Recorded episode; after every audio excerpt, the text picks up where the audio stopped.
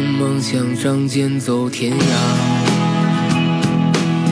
看一看世界的繁华。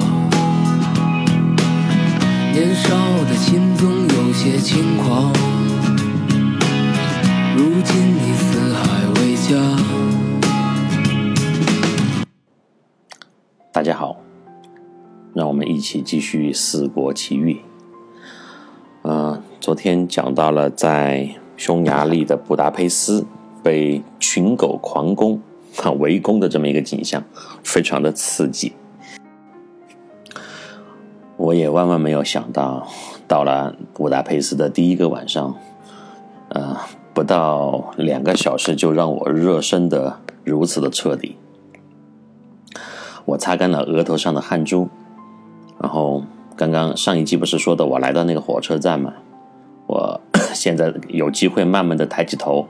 来观察眼前这个火车站台。它其实我之前应该纠正一下，我之前一直说火车站其实就是一个站台。啊，很小的站台，很老旧的那种。铁轨呢，一共有三排，两端是无尽延伸的。我所站的位置的右边是去往布达佩斯市中心的方向，左边呢应该是通往其他城市。此时眼前的这个情景就好像是一个中国中国的边陲小站，边陲的火车小站，比如在大兴安岭啊，呃，在新疆啊。反正就是很偏远的地方，站台上它没有像样的月台，没有任何的房屋，只有一个很破旧的老式电话亭，而那个电话我隐隐约看呢，已经也是啊不能用了。高高的昏暗的铁道旁边的那个路灯啊，就散发着模糊的光圈，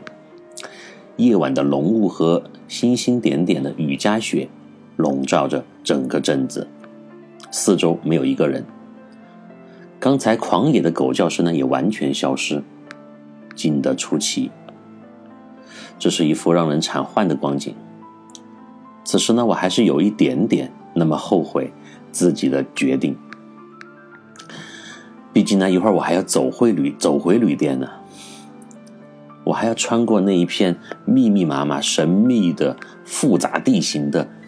街区回到我住的地方，至少要半个小时的时间。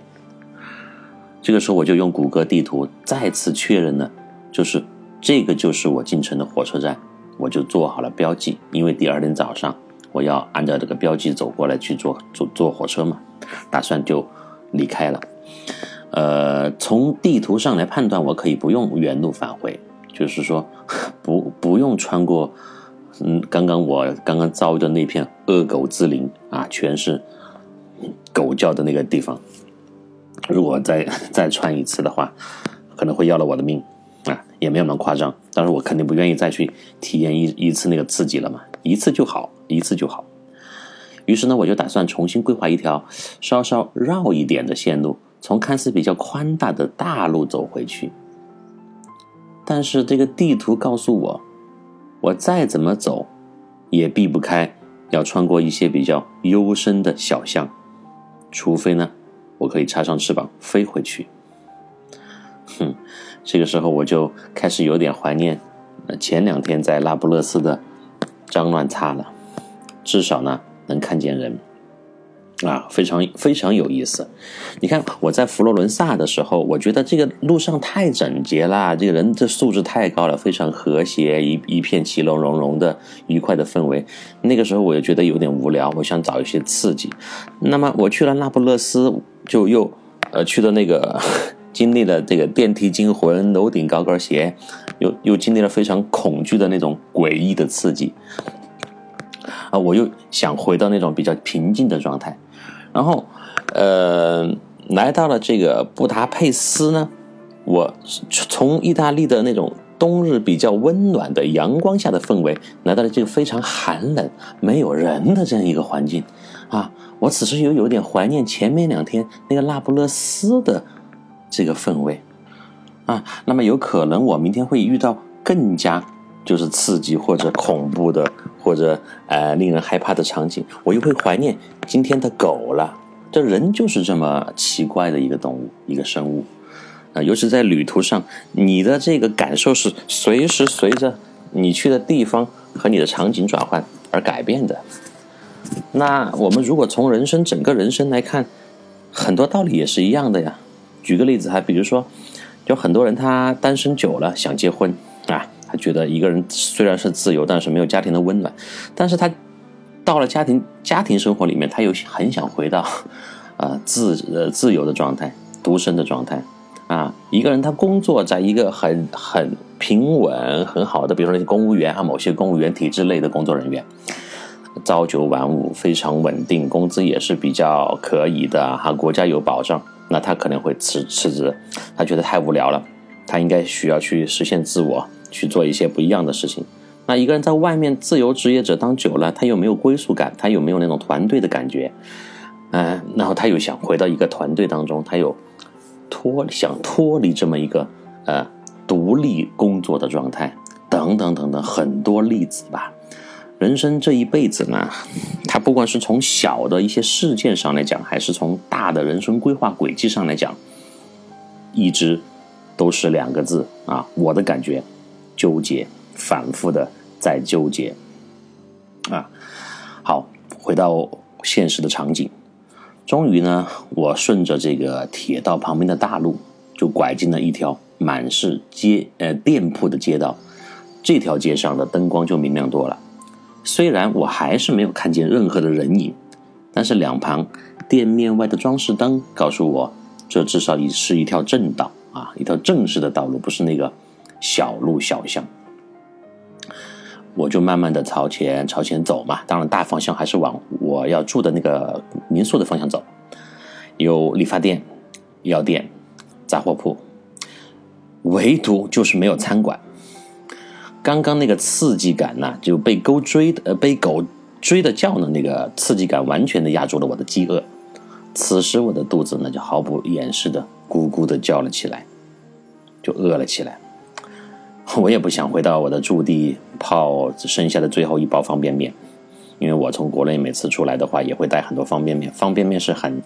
很有用的一个东西啊，就是当你的口味。在国外，尤其是欧美国家，吃了太多的汉堡啊、薯条啊这些东西的时候，有一点那种有味道的感觉。尤其对我们四川人来讲，哪怕是一点点咸味儿，或者是那个辣味儿，你都会觉得很爽。但是我的方便面呢，只有一包了，当时带的也不多。我现在也回去泡方便面吃也可以，但是我泡了，我后面怎么办呢？而且在外面买方便面，它也能买到，买到。但是第一呢，它是，呃，就是很难找到，不是很方便的找到。有的商店有，有的超市是没有的。第二个就是比较贵啊，所以我还是打算把那包方便面省下来，后面再吃。呃，在这个寒冷的冬夜，我还是想找一个呃正式的餐厅，好好的饱餐一顿，洗去我旅途中的疲惫。可是目前我走的这个地方，我来判断了一下哈，一个开门的餐馆都没有。饥饿感和寒冷无情的包裹着我。这样苦行僧的旅行在当时带给我的有一点绝望的感觉，但是呢，越是当时的绝望，后来你的回忆越是深刻，越是丰满。就是我刚刚前面谈的那个感觉嘛。啊，人的这个随时在转换你的观念啊，在转换你对一件事情的理解，是你的自己的观念。这个观念不是说你的人生观、价值观有要颠覆啊，我是说，就是当时那个经验，当时是看上去是很糟糕的，但后来你来想，其实阿姨你也熬过去了，你也扛过去了，你没有发生什么意外，对吧？这样的话，其实是一个比较积极的心态啊。我就穿过了两条街道，我就按照导航的指令，现在没有办法嘛，没有找到没有找到餐馆，我就打算回旅店吃那个方便面，或者是找老板娘看有没有什么吃的，吃点东西不会那么饿。啊，就在这个时候，突然一个小广场就映入了我的脸眼帘。这个小广场啊，四周的小树上它挂满了一闪一闪的那个彩色的小灯泡，然后似乎还听到。广场的背后的房子里依稀传来了轻快的音乐声，但是我一眼望去呢，还是一个人影都没有。这个突然出现的一片光明，让我就窃喜不已，但是又产生了一丝怀疑，因为这个画风啊，和刚刚的群狗乱吠，还有昏暗的站台，形成了非常强烈的对比。而我看了导航地图上显示，火车站的直线距离到我现在所在的位置不到五百米。我是真的产幻了吗？因为又冷又饿又疲惫啊，有可能产生幻觉了吗？我试着慢慢的穿过广场，呃，广场的另外一侧呢是一栋五层楼的五层楼高的这个现代建筑，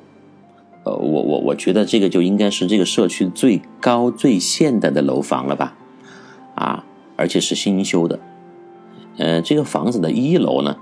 灯光大亮。我就透着外面的玻璃窗，看往里面望了一下，可以判断出这是一个类似我们中国国内社区医院那种地方。里面的大厅呢，有一个很大的接待台，靠墙就摆了几张长椅。令人纳闷的是，里面一个人都没有，但是是灯火通明的。这一楼的大厅的灯是全部亮着的。这个烧国家的电真是不要钱嘛！我呵呵了一声，啊，别忘了，这个匈牙利也曾经是老牌的社会主义国家。后后面我会提到匈牙利的一些历史啊，一些它的人文的特点吧。现在我还是继续分享我在这个广场的经历。我就绕过了这栋大楼，往它的背后走去。这个时候，我就终于。搞清楚了音乐的来源，我刚刚不是听到了音乐了吗？隐隐约约的，现在我非常清楚它是怎么回事了。啊，我看到下面这个场景，我就兴奋的跳了起来，因为我已经出来步行了一个多小时，除了我之外，我终于看见人了。这一次，这个刚刚那个大楼的后面是一个很小型的滑冰场，大概呢，呃，这个滑冰场的。大所有的面积大概不到两百平米，旁边就有一个小屋嘛，那个小屋子里的音乐，呃，音响呢就播放着类似于圣诞节的欢快的音乐啊，氛围非常好。老板呢就站在门口，这个时候我走过去，他在那个灯光下看清楚了我的脸，露出了非常诧异的神色。大概在他们这个地方出现，就是平时出现中国人的几率应该是零吧，尤其是这个时间点。我就善意的微笑着向他打了一个招呼，然后向滑冰场的另一侧走去。嗯，滑冰场的里面现在的情况是，冰面上稀稀拉拉的有三四个人在悠闲的滑着冰，还有两个小孩儿，呃，十来岁的样子。我我就站在那个场外挥手向他们致意，Hello，你们好啊！就就，因为当时我的心情也非常的。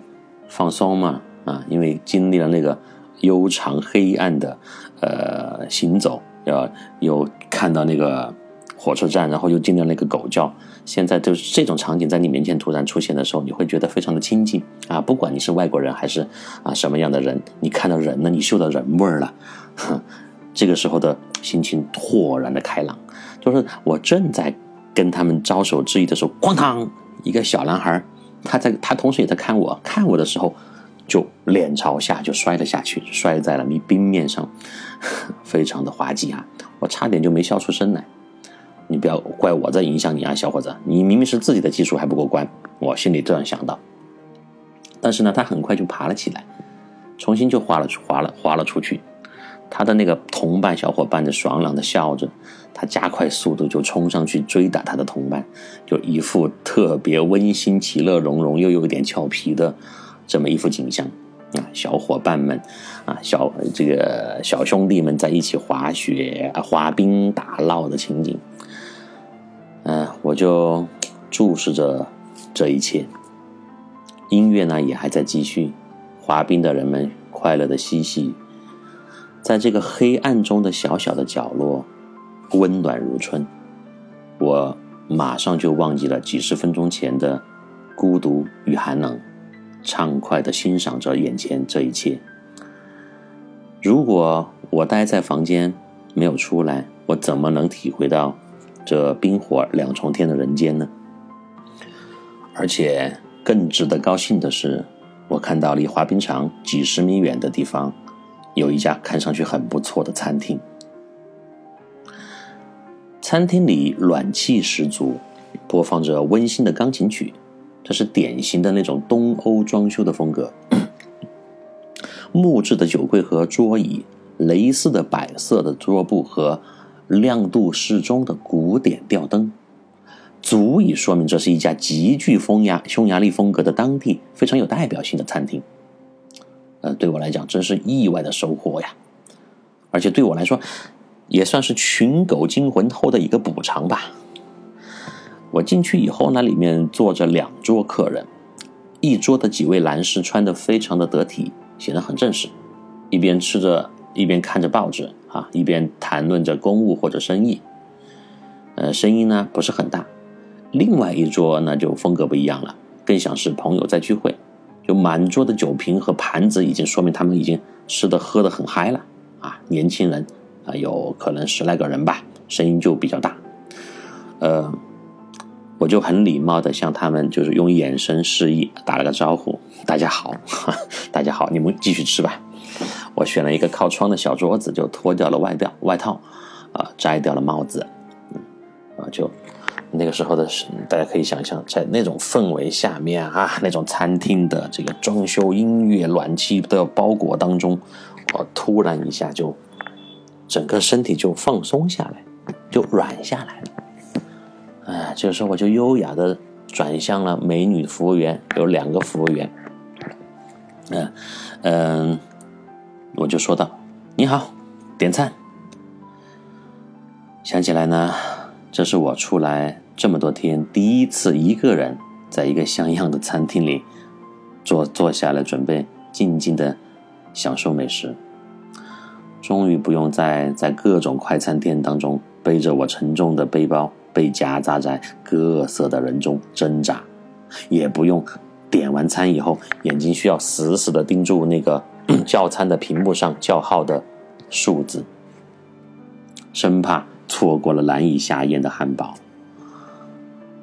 因为前面几天我吃东西，除了就是跟两个外国朋友的时候在一起的时候，只要我是一个人，我都吃的很马虎，基本上就是快餐就搞定了。嗯，在国外的快餐店是非常拥挤的，而且各种人马在一起吧，安全也是，呃，有一点隐患的，啊，就是你你感觉那个时候你不是在吃买东西要吃饭要吃东西，你感觉你是在打仗的时候去领那个救济粮。那么现在这一刻呢，我就着烛光和音乐点了一杯红酒，就开始。享用这含义深远的一餐呢，因为这是第二个国家匈牙利，呃，从意大利来到匈来到匈牙利，嗯，因为它国家风格的转换，还有我在匈牙利是没有朋友的，也是没有熟人的，就是完全靠自己去去探寻当地的一些文化，啊，当然这个是很好的一件事情，但是，呃，作为。我强调很多次，作为我们四川人，就是在路上，你有的时候，你一直在赶路，你就忘了那种吃对你的重要性。当你静下来，觉得好像我真的应该好好吃顿饭的时候，而此时你又坐在一个很不错的餐厅里，就是在真实的用餐的时候，旅途的暂停键就会按下，啊，就那个意思，就你好像。你觉得你前面的赶路呀、奔波呀、劳累呀，所有的感觉都已经抛到脑后，暂停下来。这个时候，你就是纯粹的一个吃饭的人，就那种感觉。用餐完毕以后呢，我就很快的找到了回去的路。虽然呢，还是不可避免的再次遭遇了那些大狗，因为没办法，那几乎那边的人都是养了狗的。你只要从那边走，你就一定会遇到他们。但是这次呢，我有了经验，我就很轻很静的走在了道路的马路的中央，我就没有走那个靠房子的人行步道了，就没有引起特别大的骚动。只是呢，因为那些狗还是很敏感嘛，晚上也没什么事情，就在那个院子里面待着。啊，还是偶尔的听到有两三只狗在这个院子里面低沉的吼了两句，就没有狂吠，就没有之前那种吼破天空的大叫。后来我在想，其实他们呢，也许也没有恶意，只是有点寂寞罢了。那一天晚上，我回到民宿，睡得异常的安稳。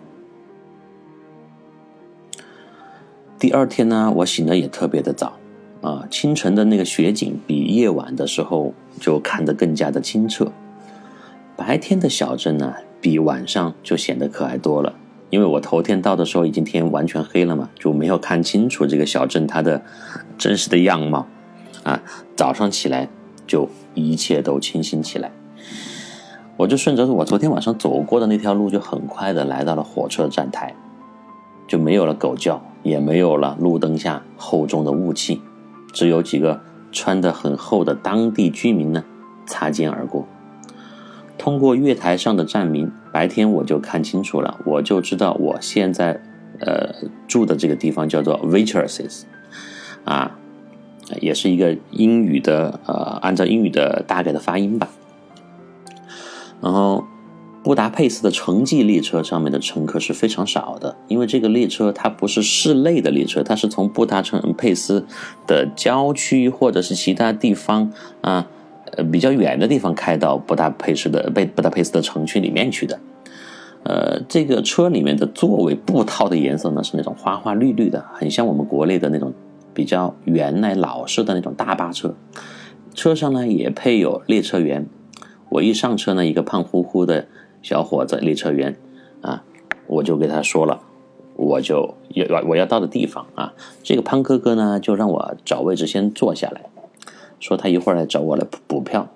然后他就没了踪影。嗯，我就非常听话啊，因为我不知道这个到底应该怎么买票，因为那个站台上也没有任何现代化的机器可以你手机支付啊、信用卡呀，没有那个东西，就只有人工买票嘛。所以来到布达佩斯这个。东欧国家的第一个，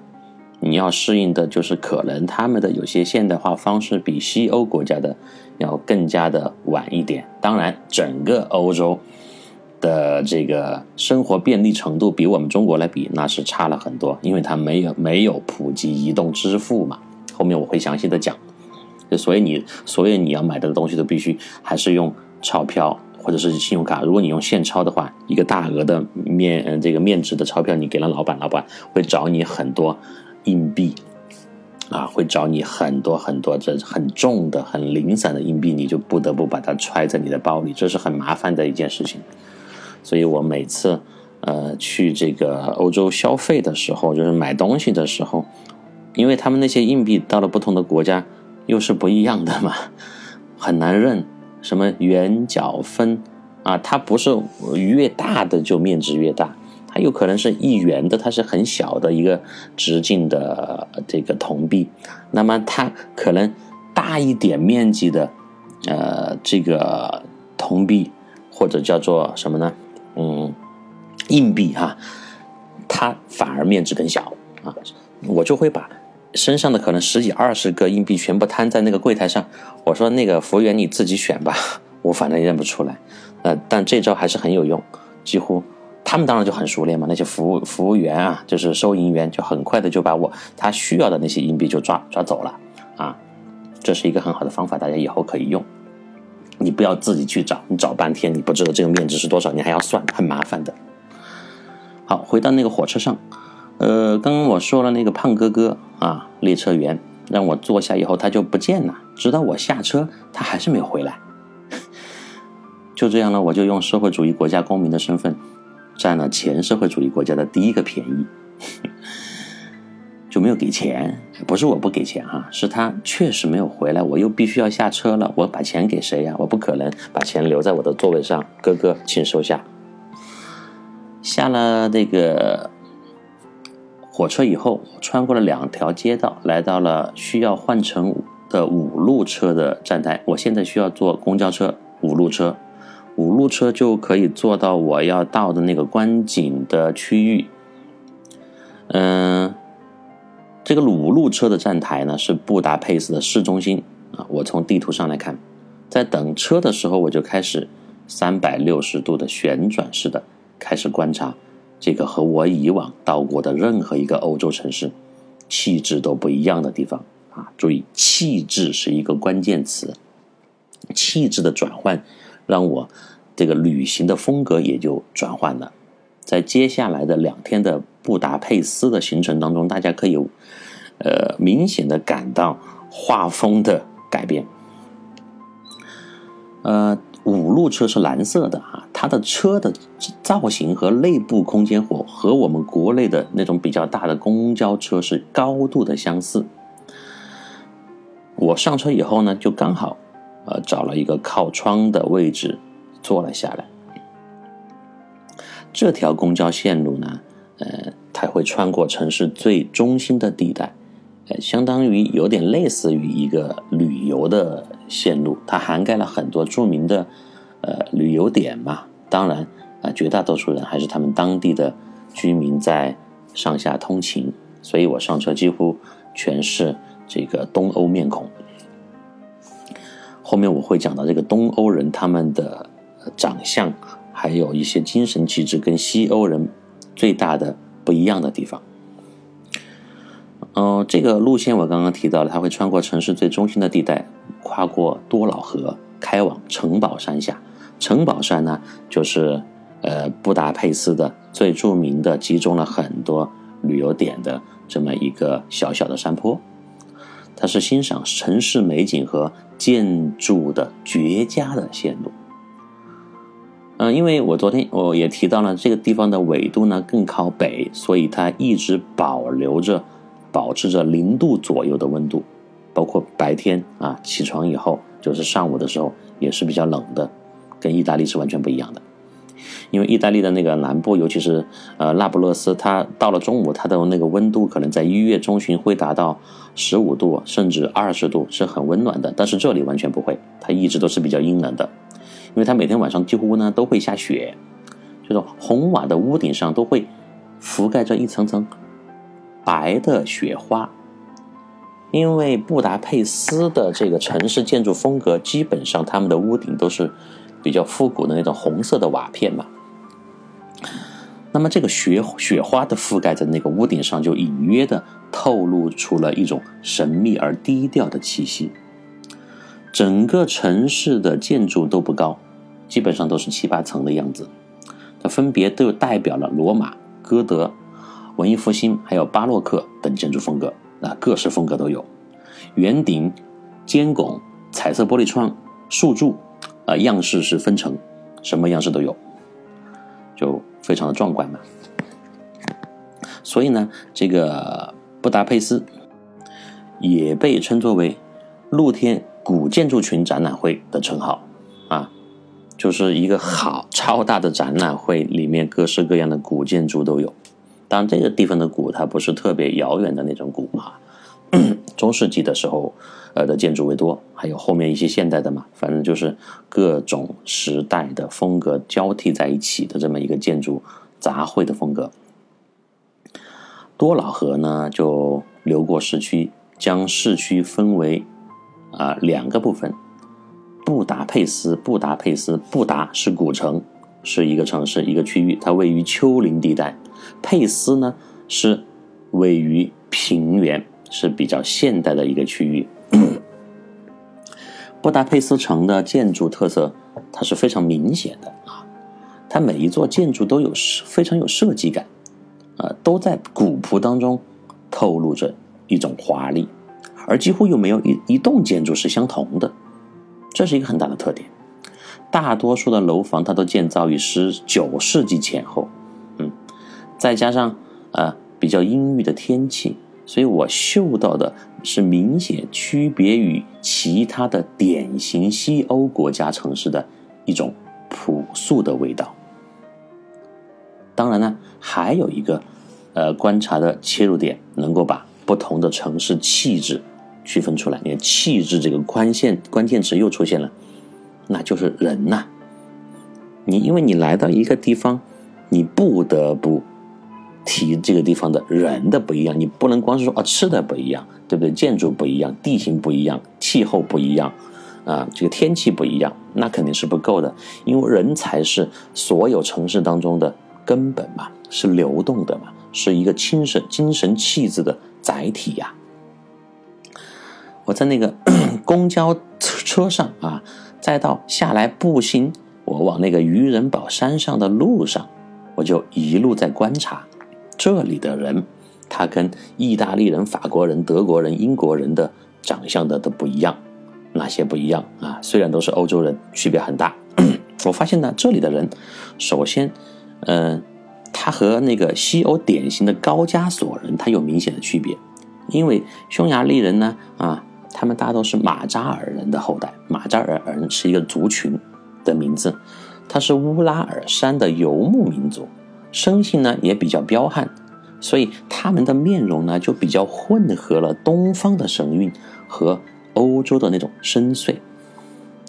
呃，跟那个土耳其人有一点有一点像哈。我现在想想起来，因为土耳其人也是因为啊，呃，经过很多代不停的混血，不停的混混混，就混的就就比较。呃，就比较混乱啊，不叫混乱，就混的比较，呃，好看嘛，就那种综合立体的东西就比较多，就不是那么单纯的一种长相的特点。呃，这猛的一一眼看上去呢，这个匈牙利人他是比较凶的，所以学术上也就被称为凶人啊。呃，怪不得呢，这个地方就叫做匈牙利，我们翻译过来，所以它这个音译和直译还有意思上的这个呃翻译是有一定道理的。呃，而且国家的英文名字呢，听起来也比较饥饿啊，因为 Hungary 啊是他们的英文名字，和那个 Hungary 从写法上和这个读法上都是比较像的，就有一种杀气腾腾的感觉。当然呢，我们也能够马上想到另外一个叫做匈奴的群体，呃，他们一度上一度呢被史学界也普遍怀疑曾经是被汉朝击溃西迁后的匈奴人的后代。但是后来经过一系列的理论和考古发掘实物的佐证呢，就匈人和匈奴人没有直接的关系，也就是说，我们之前提到的那些啊大家都熟知的匈奴和匈牙利的这些匈人，不是一类人，不是一个族群的，而这个匈人他们更像是最早一批南下的乌格尔人啊，乌格尔人呢，也就是另外一个族群。也是来自于比较，呃，就是游牧地区的那个区域，也就是说，匈人呢是马扎尔人的祖先啊。我们就是简单的把这个，呃，匈牙利人的这个 历史和脉络捋了一下啊，呃，所以他们这个长相是不一样的啊。因为欧洲人大家都知道，要么就是典型的日耳曼人，日耳曼人，然后这个高加索人，高加索人就是一个。大的统称嘛，还有什么维京人呢？他凯尔特人呢，都是一个一个序列的。但是这个匈人他是另外一个序列的，所以是不一样的。再加上混血，再加上一些历史上的一些原因啊，迁移啊，打仗的原因嘛。第二点呢，就是不一样的地方，就是关于人的态度。这里的人呢，大多数都不苟言笑，走路是很快的，而且穿着呢也是，呃，偏重于比较深色调的衣服。但是身姿都非常挺拔，特别胖的人呢好像不多见，就普通的老百姓呢都给人一种比较威严的感觉。因为我从这个上火车到坐公交车，再再到步行，我一路都在观察这个匈牙利人的呃外貌特征嘛，和那个开朗，他们和那个开朗乐观或者是成天叽叽喳喳的西欧人还有南欧人有非常大的区别。我前面也。提到了这个西班牙的 巴塞罗那啊，巴塞罗那那个街头我遇到的哈哈大笑，可以从夕阳初夏一直聊天聊到夜深人静，并且不喝一口水的这个加泰罗尼亚地区的老太太，他们那种场景是差别非常大的啊！包括在意大利啊，英国人也喜欢聊天嘛啊，哪怕是德国人也是比较喜欢聊天的，朱尔茨这样的。但是这个地方的匈牙利的人呢，就是我据我观察呀，大家都是比较严谨的，不苟言笑的。哪怕是两个熟人在街上可能碰到，他们呃聊天的这个程度和这个时间也没有远远不及西欧人和南欧人那么激烈，那么畅快。啊，我还想到了，就是呃，佛罗伦萨第一次见面的时候。我第一次见面就可以乱开玩玩笑的那个足球运动员嘛，啊，包括后面的严谨著称的日耳曼人朱尔茨，也是酒后一发不可收拾。所以我就非常好奇，这个这个地方的中东欧地区的人们，他们到底是什么样一种性格呢？是他们一直就是外部是这么严肃，还是他们严肃的表情和？外表下面隐藏着另外一种性格呢？嗯，所以他们总体来讲哈，这个地方的人他就显得更加紧一些啊。大家去体会那种紧，就是不光只是身体绷得很紧，去走路、去散步、去去去做任何事情都是那种感觉，而且这种紧是来自于身体的内部的那种紧啊。可能呢，呃，跟多年前的传统也是有原因的哈。因为，呃，除了你去读一些书、一些这个历史上的资料之外呢，就是你一定要通过自己的去思考、去，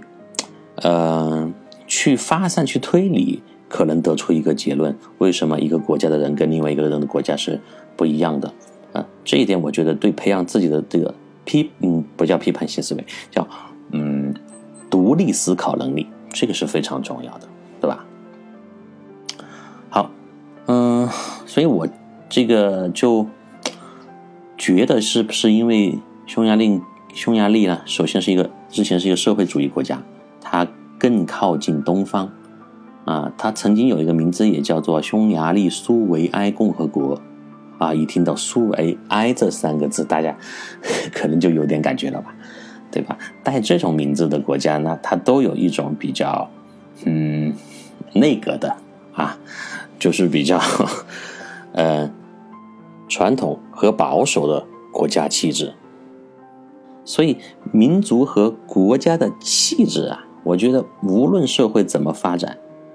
一个国家的历史它留下来的精神一定会流传下去。这在几乎所有不同的政体的国家当中，都会各自的继承下去。无论，呃，历史的长短，经济发展的不同阶段，正如我们随口能够念叨出的法国的浪漫、德国的严谨、意大利的散漫啊、美国的自由、英国的闷骚、中国人的勤劳等等等等，这些气质，它都是代表的整个国家的一个。大的类型的，那么如果说到匈牙利这个地方的气质，要用一个词来概括的话，我觉得应该是谦虚啊，谦虚或者谦逊吧。为什么呢？因为呃，有一个报告，二零一八年十一月的时候，世界城市发排名啊就发布了。其实布达佩斯呢，它进入了世界一线城市的行列的。它的那个历史的遗产，还有它现在经济经济发达水平的这个程度，它都名副能其实的能够称得上欧洲的名城。可能这里的人们就是用闷在心里的那种优越感来面对这个飞速发展的世界吧。就像一个班级那些比较老派的优生被表扬的时候，只是嘴角轻轻的一笑。啊，显得很谦虚。所以呢，欧洲虽然不大，但是在每一个国家呢，都能够品味出不同的气息、人文、建筑、历史、文化啊，就这些因素，在这几十个看似拥挤而又和谐的国度里，不停的碰撞和共存下去，耐人寻味，极其的有趣。这也就是我偏爱欧罗巴大陆的重要原因。每次来呢，都有新发现。所以常来也不觉得厌倦。